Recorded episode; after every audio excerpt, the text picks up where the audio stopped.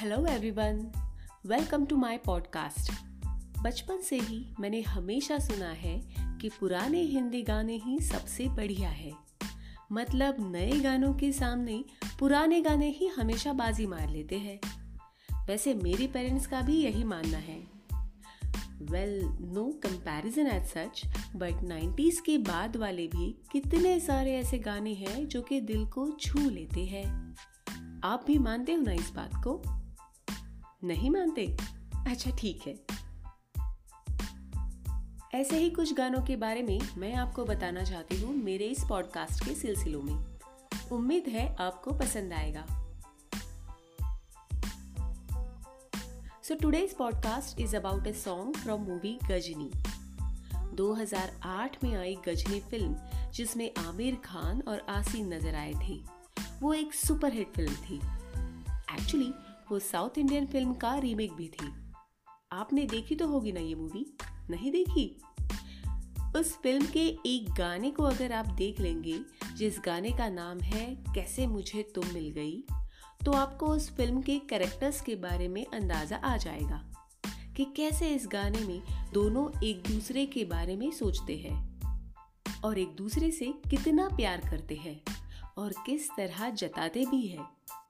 आप जानते हैं?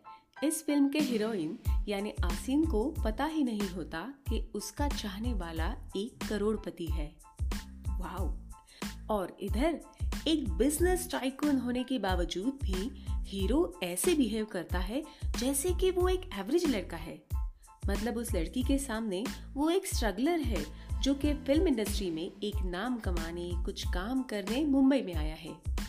इज़ इन दैट स्वीट तो गाने के बोल कुछ ऐसे हैं, जिसे प्रसून जोशी जी ने लिखा है। जैसे वो किरदार कहता है कि कैसे मुझे तुम मिल गई? अब ये सवाल उसके मन में आने की वजह उस वीडियो में दिखाई गई है।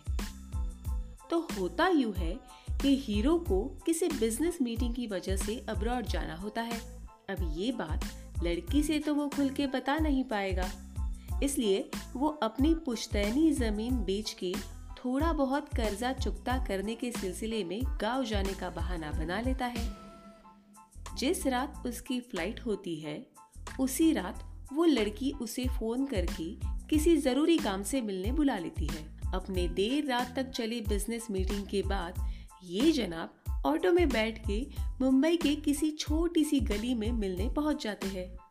आते से ही वो लड़की अखबार में लिपटी हुई किसी चीज़ को उसके हाथ में थमा देती है।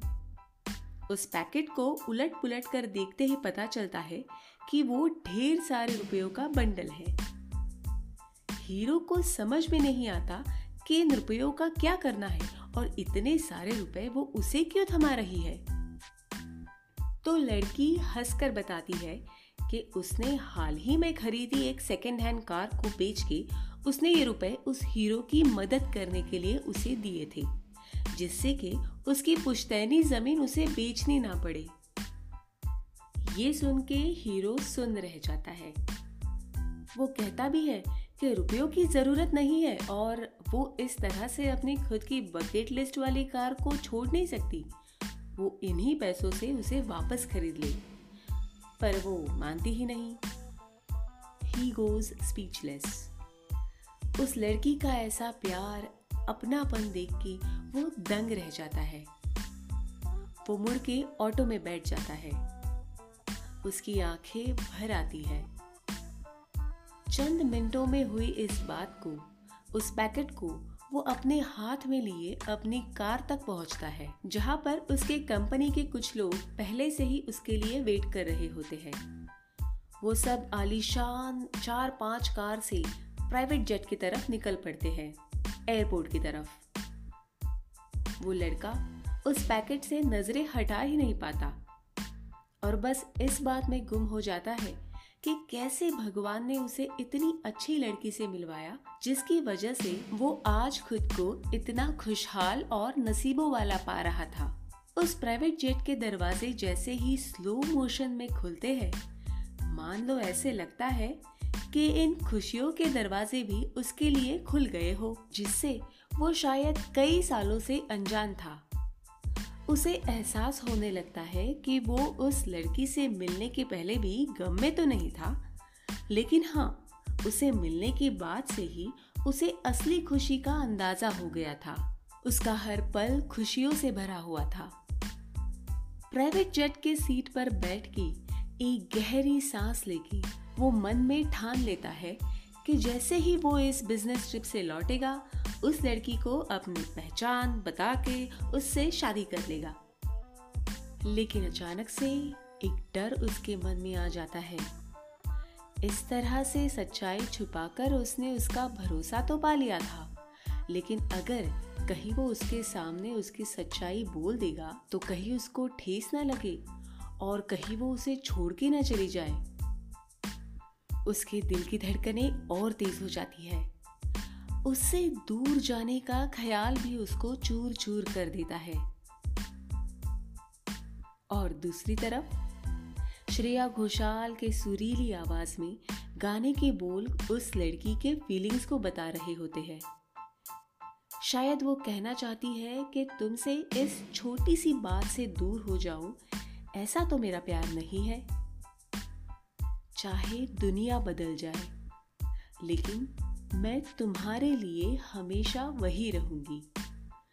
तुम्हारी बनके।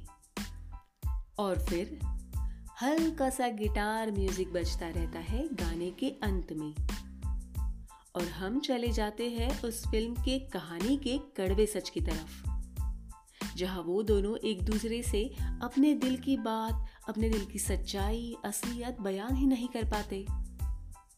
फ़िल्म के आखिर तक उस लड़की को पता ही नहीं होता कि उसे चाहने वाला उसे कितना चाहता है।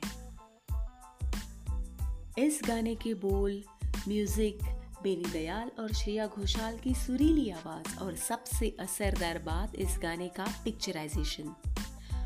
वाओ, ये हमेशा मेरे फेवरेट में से एक रहेगा। और शायद अब आपके भी ऐसे ही कुछ गानों के साथ आ, आ, आ, नए ज़माने के गानों के साथ उनके बारे में बातें होगी मेरी यानी समृद्धि के साथ। आप सुनते रहिए